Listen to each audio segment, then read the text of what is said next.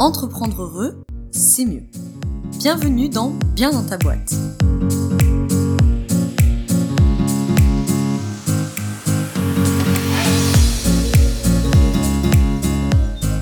Bonjour à toi, bienvenue dans ce nouvel épisode du podcast Bien dans ta boîte. Je te retrouve aujourd'hui avec un épisode du hors-série GDA pour galère d'accompagnant. Des épisodes qui s'adressent donc aux professionnels de l'accompagnement actuel ou futur, coach, thérapeute, euh, formateur, formatrice, euh, consultant, consultante, etc., etc. Tous les professionnels de la relation d'aide. On a déjà fait 13 euh, épisodes GDA, tu retrouveras tout dans la description si tu veux aller écouter les anciens épisodes. Et aujourd'hui, GDA 14, je vais te donner trois conseils pour bien réorienter ton client ou ton patient, parce que je sais que la réorientation est un sujet, bon, évidemment, euh, éminemment important, mais aussi un sujet qui génère souvent beaucoup de questions, beaucoup d'appréhension, beaucoup de doutes, beaucoup de je sais pas trop comment je vais me dépatouiller de cette situation si elle se présente. Donc je vais te donner trois conseils. Comme d'habitude, hein, je te fais un tout petit laïus au début. Euh, la question de la réorientation, notamment, on la travaille beaucoup dans la formation Apprendre à être accompagnant ou accompagnante et les épisodes GDA euh, se, voilà, se, se mettent dans le grand environnement de ce package de formation, dont celle-ci, qui est ma plus grosse formation et celle dont je suis la plus fière en toute euh, humilité, parce que c'est la cinquième promo là qui attaque le 27 février. Donc avec euh, déjà quatre promos qui sont passées, j'ai pu euh, améliorer, agrémenter, repenser cette formation qui est devenue plus grosse, plus solide, avec beaucoup de bonus, avec beaucoup de super contenu, avec d'autres intervenants aussi maintenant, puisque il y aura Chloé et Delphine qui sont toutes les deux psychologues et toutes les deux de deux orientations psychologiques différentes pour que vous puissiez à nous trois avoir un un panel euh, quand même euh, globalement très représentatif des courants de la psycho et que vous puissiez euh, voilà, voir ce qui vous parle, etc. une formation donc de plusieurs mois pour que les professionnels de l'accompagnement qui y participent se sentent plus confiants, plus sereins et plus légitimes dans leur séance, dans leur accompagnement et dans leur posture. Je te mets dans la description le lien pour aller voir tout le programme de cette formation, comme ça je ne monopolise pas ici 15 euh, minutes pour la présenter. Et, euh, et le lien, si tu souhaites réserver ton appel gratuit, pour qu'on discute de cette formation, qu'on voit si elle serait faite pour toi, si peut-être c'est une autre formation bien dans ta boîte qui pourrait te convenir, ou si c'est pas bien dans ta boîte qui va te convenir, et que, et que tu puisses bien entendu t'inscrire, réserver ta place si tu le souhaites, puisque les places sont toujours en nombre limité dans mes formations, afin que je puisse gérer tout le monde et superviser tout le monde. Bueno, Trois conseils pour bien réorienter son client ou son patient, comme d'habitude je vais dire bénéficiaire pour faire simple. Le premier conseil que j'ai à donner, c'est de le faire au bon moment. Ah, tu vas me dire oui merci Laura. en gros, ce que je veux dire par là, c'est qu'il peut y avoir plusieurs moments dans l'accompagnement euh, où on peut être amené à réorienter. Ça peut être dès ça peut être avant l'accompagnement, c'est-à-dire dès l'appel découverte, l'entretien préliminaire, la session découverte, peu importe comment tu appelles ce truc-là, si tu as un format qui ressemble de près ou de loin à ça dans ton business. Ça peut être quand le bénéficiaire est prêt à passer avec un autre professionnel. Ça peut être quand on se sent limité et que voilà là euh, j'ai plus d'idées, j'ai plus d'outils, etc. Et ou parce que en cours de route le bénéficiaire a rencontré une situation ou fait part d'une situation qu'il a eu rencontrée avant, mais qu'on ne sait pas gérer. Exemple typique, le trauma, qui est quelque chose contre toute attente pour euh, certains d'entre vous, très courant dans les accompagnements. Je dis pour certains d'entre vous parce que je pense que pour les coachs et thérapeutes, ça va pas vous surprendre. Par contre, si parmi vous, il y a des consultants, consultantes, formateurs, formatrices, peut-être que vous avez tendance à vous dire, ce n'est pas mon travail, donc de toute façon, personne ne va venir me parler de ça. Euh, je prends un exemple que j'ai eu dans les élèves euh, promo 1 ou promo 2, je ne sais plus, peu importe. Une élève qui faisait de la stratégie sur les réseaux sociaux, enfin qui est accompagnée à faire de la stratégie sur les réseaux sociaux, et qui en fait était bloquée avec sa cliente parce que sa cliente n'arrivait pas à prendre la parole, n'arrivait pas à publier, donc un peu embêtant pour les réseaux sociaux. Et en fait, cette bénéficiaire a fini par lui dire, en fait, je n'arrive pas à le faire parce que j'ai vécu du harcèlement scolaire euh, très grave et que depuis, je n'ose plus. Ok? Donc même quand on est consultant, consultante, formateur, formatrice, euh, que sais-je, coach business, machin, vous pouvez tout à fait être confronté à des situations traumatiques. Et même si vous n'allez pas en faire la prise en charge, parce que c'est pas votre travail, à l'inverse des éventuels psychologues, psychothérapeutes, psychopraticiens et thérapeutes euh, qui m'écoutent actuellement, quoi qu'il en soit, vous n'allez pas pouvoir juste dire à votre client ah d'accord tu as été harcelé bon bah effectivement euh, faut faire avec non euh, évidemment que non. Donc il va quand même falloir savoir réagir répondre et euh, en l'occurrence pour vous réorienter. Et même pour les coachs et thérapeutes qui m'écoutent ici dans tous les cas qui dit trauma dit réorientation au moins partielle vers vos confrères et consoeurs psychologues. Okay Donc même si la réorientation n'est pas totale, c'est-à-dire on ne va pas à 100% vers le psy, il y aura très probablement au minimum une prise en charge euh, euh, commune et complémentaire avec le confrère euh, ou la consoeur psychologue, puisque c'est eux, évidemment, qui vont faire la prise en charge traumatique à proprement parler. D'ailleurs, c'est un sujet qui revient tellement et qui est tellement important et tellement un enjeu pour les accompagnants et quelque chose qui me tient à cœur parce qu'on fait pas n'importe quoi avec des gens qui ont vécu des traumas que Chloé, du coup, Chaperon, qui est une collègue psychologue, c'est elle qui fait une intervention alors elle n'est pas la seule, il y a Delphine aussi, mais Chloé fait une intervention dans la formation, là, euh, apprendre à être accompagnant ou accompagnante, sur le trauma, pour euh, justement apprendre à déceler le trauma dans l'entretien et le, et le réorienter. Bref, donc voilà, il peut y avoir différents moments euh, où cette réorientation va se manifester dans ton accompagnement, voire avant l'accompagnement. Et donc le premier conseil que j'ai à donner, c'est de le faire au bon moment. C'est-à-dire que si dès ton appel découverte, tu vois qu'en fait tu vas être limité, que tu n'auras pas les outils ou que entre guillemets, tout simplement, le vécu du bénéficiaire fait trop écho à ton vécu à toi et que tu sais que tu vas quitter une posture de neutralité, tu sais que tu vas, quitter une posture de concurrence, alors là, je t'invite à réorienter tout de suite, que ce soit encore une fois une réorientation euh, totale, où tu dis, voilà, moi je ne peux pas du tout te prendre en charge, donc je te renvoie vers euh, X ou Y personne, ou une réorientation partielle, hein, qui peut très bien être de dire, moi ça m'est souvent arrivé, de dire, ben voilà, au vu de ce que tu me présentes, le point 1, le point 2, le point 3, ça, sur cette partie-là, je vais te rediriger vers des confrères et consoeurs psychologues, parce que ça relève du trouble anxieux, parce que ça relève du trouble alimentaire, parce que Et moi, je vais faire la prise en charge des points 4, 5, 6. Vous voyez? Par exemple, je, je prends un exemple, trouble alimentaire. Réorientation psychologue pour la partie du trouble alimentaire au sens psychologique de la chose, mais peut-être que euh, comme moi vous faites euh, de la nutrition, de la micronutrition, peut-être que vous êtes naturopathe ou je ne sais quoi, et donc vous vous allez faire la prise en charge, euh, j'ai envie de dire physiologique, vous voyez, de de ces questions alimentaires, voilà. Donc c'est pour donner un exemple, mais des fois la réorientation elle n'est pas totale. Du coup, le deuxième conseil que j'ai à donner pour bien réorienter son bénéficiaire, que tu le fasses au début ou pendant l'accompagnement, c'est d'avoir un maximum un maximum de contacts.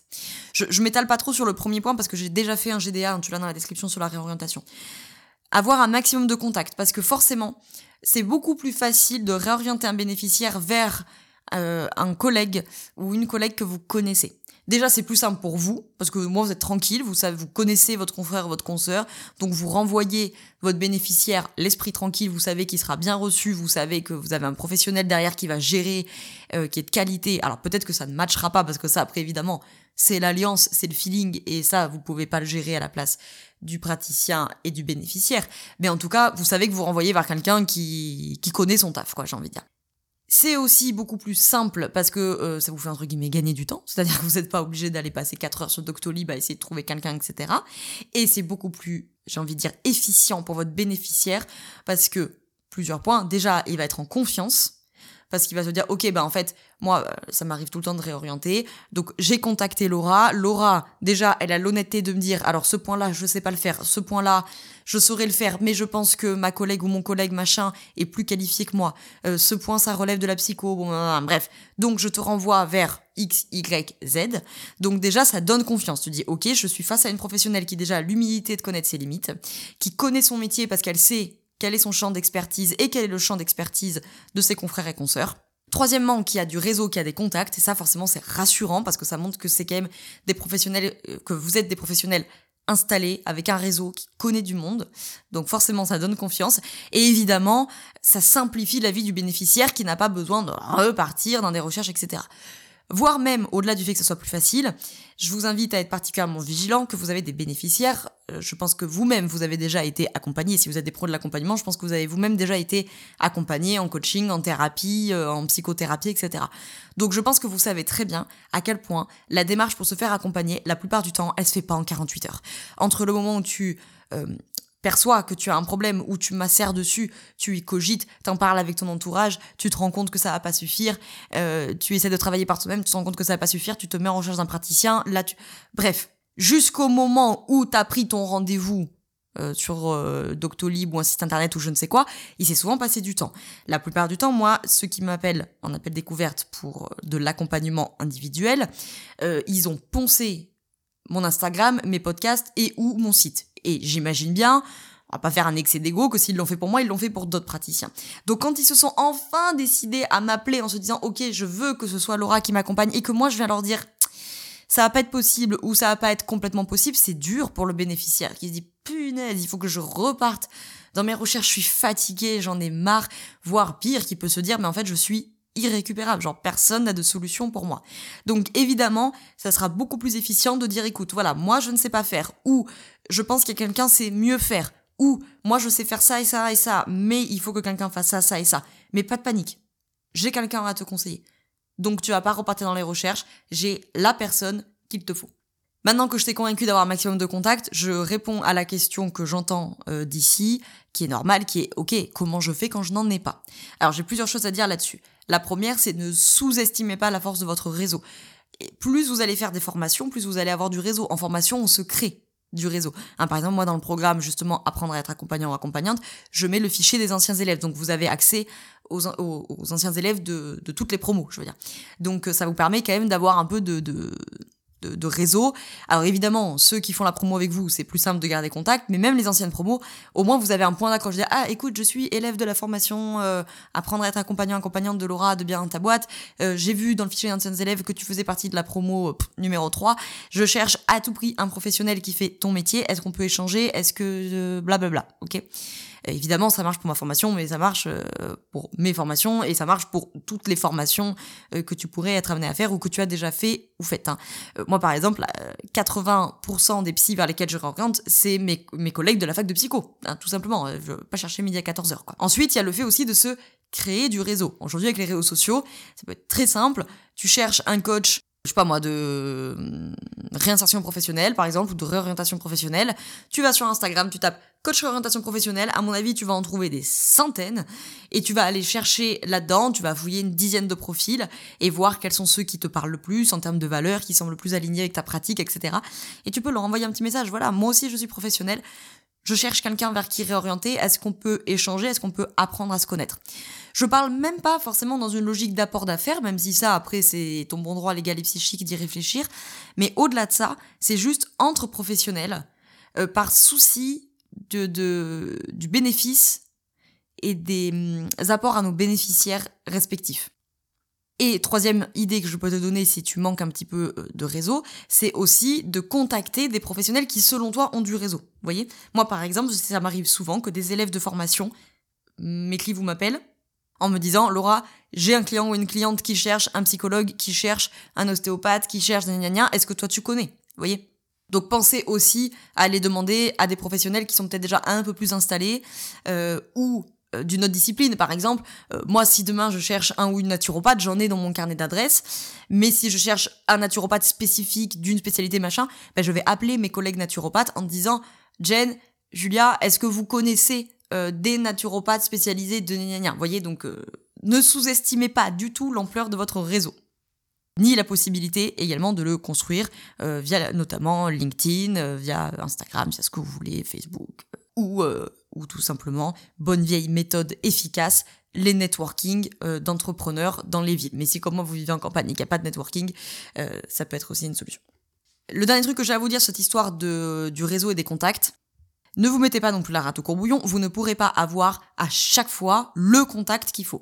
Parce que vous pouvez pas non plus avoir tous les professionnels dans votre carnet d'adresse, vous pouvez pas avoir tous les professionnels de toutes les spécialités dans le carnet d'adresse, et vous pouvez pas avoir tous les professionnels de toutes les spécialités dans toutes les villes de France et de Navarre euh, dans votre carnet d'adresse. Donc forcément, il y a des fois où on n'a pas. Moi, ça m'arrive tout le temps. Dans certaines régions de France, par exemple, ben, j'ai personne. Quoi. Ben voilà, écoutez, je suis désolée, je connais pas. Donc à la limite, ce que je peux faire, notamment pour les psychologues, c'est que je leur propose de leur faire une petite sélection sur Doctolib, par exemple, si je vois que ça me prend pas trop de temps, parce que forcément je connais mieux les orientations et compagnie. Des fois, je le propose pas parce que je, ne peux pas. Voilà, vous n'êtes pas non plus euh, les pages jaunes, hein, on est d'accord. Mais vous pouvez pas, euh, voilà, moi de la même manière, il faut conseiller un, un, ostéopathe. Euh, si tu me dis, Laura, j'ai besoin d'un ostéo à Rennes, eh ben, écoute, mon ami, je suis bien désolée, mais moi, je connais pas la Bretagne. Par contre, je sais que j'ai des collègues qui vivent en Bretagne qui peut-être connaissent, donc ça, à la limite, je peux solliciter un peu le réseau. Euh, ça m'est arrivé plusieurs fois notamment pour des psychologues, parce qu'il y a évidemment des personnes qui ne veulent pas les consulter en visio. Et moi, évidemment, mon, stock, on va dire, d'amis de, promo, bah, ils sont Paris, Lyon, Aix-en-Provence, Aix-les-Bains, tout ça, là, plutôt est de la France. donc, généralement, quand on me demande des psys sur Bordeaux, sur Nantes, sur Rennes, etc., je suis toujours emmerdée. Parce que je ne connais personne. En revanche, j'ai plusieurs amis psy, donc je peux très bien, et ça m'arrive souvent de le faire, et je leur envoie un message en me disant Yo les copains, euh, j'ai quelqu'un qui cherche un psy par la base que vous connaissez. Alors bon, des fois on n'a pas, et puis euh, des fois on trouve. Mais voilà, ce que je voulais dire par là, c'est que euh, pas de pression non plus, ça arrive de ne pas connaître. Évidemment, vous pouvez pas connaître tous les professionnels du monde, ce n'est pas non plus votre responsabilité d'aller trouver un professionnel, mais c'est vrai que quand on a le bon contact au bon moment, c'est super quoi. Le dernier truc que je voulais vous dire, c'est au minimum, essayez d'avoir les métiers vers lesquels vous renvoyez tout le temps. Par exemple, si vous êtes coach, de vie, coach développement personnel, coach euh, même professionnel, il y a fort à parier que vous allez souvent avoir des réorientations à faire vers les psychologues pour des questions de psychopatho, pour des questions par exemple de burn-out, parce que je fais une petite parenthèse, je me permets de rappeler que le burn-out est un diagnostic et que les coachs n'ont pas le droit d'utiliser ce vocabulaire-là. Hein. Je me permets de le repréciser parce que je le vois tout le temps passer. Euh, burn-out est un diagnostic médical et donc c'est au médecin de poser ce diagnostic. Bref, c'était la petite parenthèse. Mais voilà, si vous êtes coach de vie, euh, vous pouvez souvent être confronté par exemple à des questions de troubles anxieux, à des questions de troubles alimentaires, à des questions, euh, je sais pas moi, de deuil, à des questions traumatiques, etc. Donc très souvent, vous allez être amené quand même à travailler avec vos confrères et consoeurs psychologues. Donc là, quand même, je vous invite par exemple sur ce métier-là à les avoir autour de vous. Hein.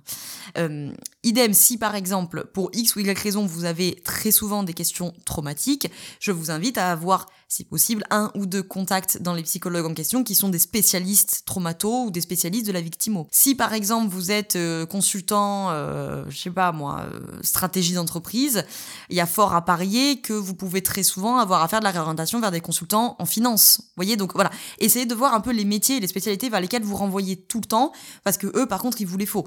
Euh, moi, par exemple, euh, des réorientations, euh, je sais pas moi, en Reiki, je dois en faire une par an.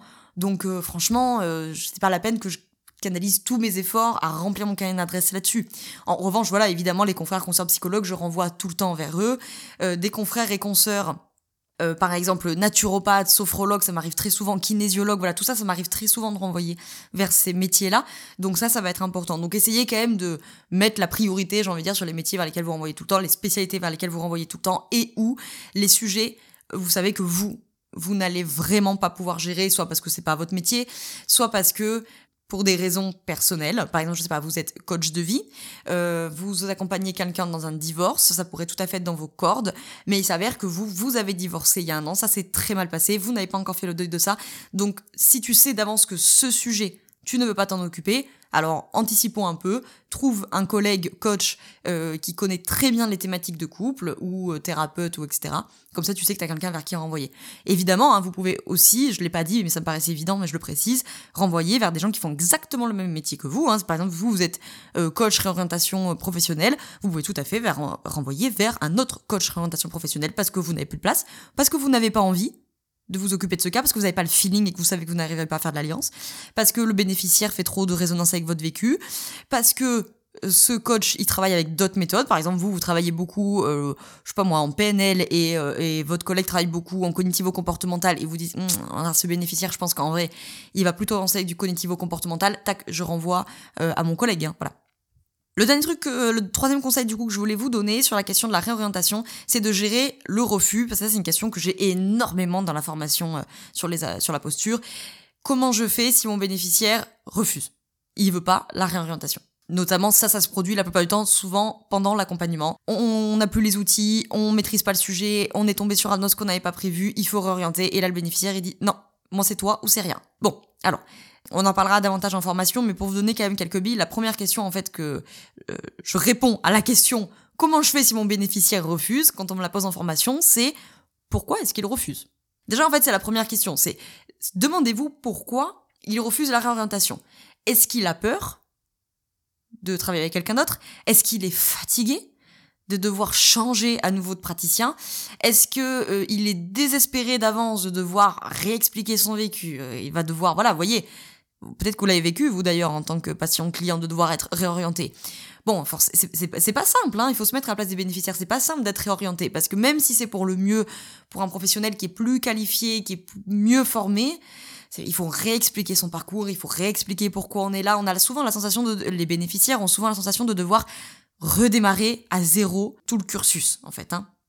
Donc voilà, pourquoi est-ce qu'il refuse? Est-ce qu'il a peur? Est-ce qu'il a peur pas d'être réorienté mais d'être lâché dans la nature? Est-ce que euh, il comprend pas? Peut-être qu'il comprend pas en fait pourquoi vous le réorientez? Peut-être que lui ça lui tombe d'un coup sur la tête en disant mais attends je comprends pas là euh, tout se passait bien. Vous voyez qu'il puisse en faire un peu une affaire personnelle, se dire mais attends je comprends pas euh, tout se passait bien puis tu veux plus de moi par exemple. Hein, je, je, vous renvoie vers plein de d'épisodes de GDA que j'ai fait sur la question de la construction du monde. C'est votre bénéficiaire à une construction du monde de rejet ou d'abandon. vous imaginez bien que selon comment vous allez amener la question de la réorientation ça va très mal se passer, d'accord?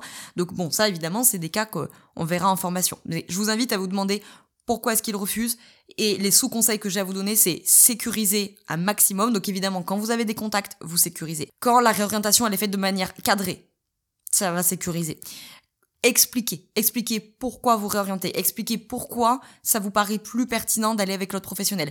Expliquez comment ça va se passer. Je vais contacter tel professionnel, tu pourras ensuite prendre contact avec lui. Tu vas faire une première séance avec lui, etc. Je vous invite également à assurer le suivi, c'est-à-dire soit vous faites une réorientation partielle, et donc, vous allez continuer les séances avec votre bénéficiaire, mais il faut qu'un autre professionnel fasse une autre partie du boulot. Et donc, pareil, expliquez comment ça va se passer. Je t'invite à aller faire une première séance avec madame ou monsieur machin. Nous, nous allons nous revoir deux semaines après, je dis n'importe quoi, hein, mais c'est pour t'expliquer ce que je veux dire. Nous allons nous revoir deux semaines après ce premier rendez-vous pour en faire un débrief. Et ensuite, on va ajuster le planning en fonction de ce que tu auras vu avec l'autre praticien et en fonction de ce que nous, on avait prévu. Voilà. Expliquez bien ce qui va se passer rassurez, sécurisez, répondez à toutes les questions. Assurez le suivi. Si vous faites une réorientation totale, c'est-à-dire que on arrête ici notre accompagnement parce que ça ne fonctionne plus ou ça, euh, matche pas, etc. Et donc on renvoie 100% vers euh, Monsieur Martin, par exemple. Donc là, je vous invite au minimum à assurer un suivi, envoyer un petit mail, ça coûte rien, un mail, un texto, peu importe la manière que vous avez de communiquer avec vos bénéficiaires, mais ça coûte rien. Moi, ça m'est arrivé plein de fois faire des réorientations complètes euh, euh, vers des psychologues ou vers des sophrologues ou des kinésios. J'envoie un petit mail. Hein on envoie un petit mail deux trois semaines après. Alors je reviens vers toi. Comment ça se passe? J'imagine que depuis tu as pu faire une ou deux séances avec Monsieur Martin. Comment ça se passe? Comment tu te sens? On assure un suivi, on les lâche pas comme ça euh, dans la nature en disant bon allez voilà c'est bon, j'ai balancé la patate chaude et puis euh, il y a basta quoi. Voilà donc c'est les trois conseils que je voulais te donner, le faire au bon moment, avoir un maximum de contacts et de réseaux, et comment on fait pour euh, gérer les refus, sécuriser, assurer le suivi, expliquer hein, beaucoup de beaucoup de pédagogie. J'espère que cet épisode t'a plu. Euh, si c'est le cas, n'hésite pas à laisser 5 étoiles sur Apple Podcast, c'est gratuit, ça prend 2 secondes et moi ça m'aide. Ou à partager, et ou d'ailleurs à partager cet épisode à un professionnel de l'accompagnement euh, qui pourrait être intéressé. On se retrouve demain pour le dernier épisode de la semaine et le dernier épisode de cette troisième fournée des, des hors-séries Galère d'accompagnant où on va parler de la structuration de la séance, comment structurer sa séance? Je te souhaite une très belle journée ou une très belle soirée selon quand tu m'écoutes et surtout, comme d'habitude, je te souhaite d'être bien dans ta boîte. Ciao ciao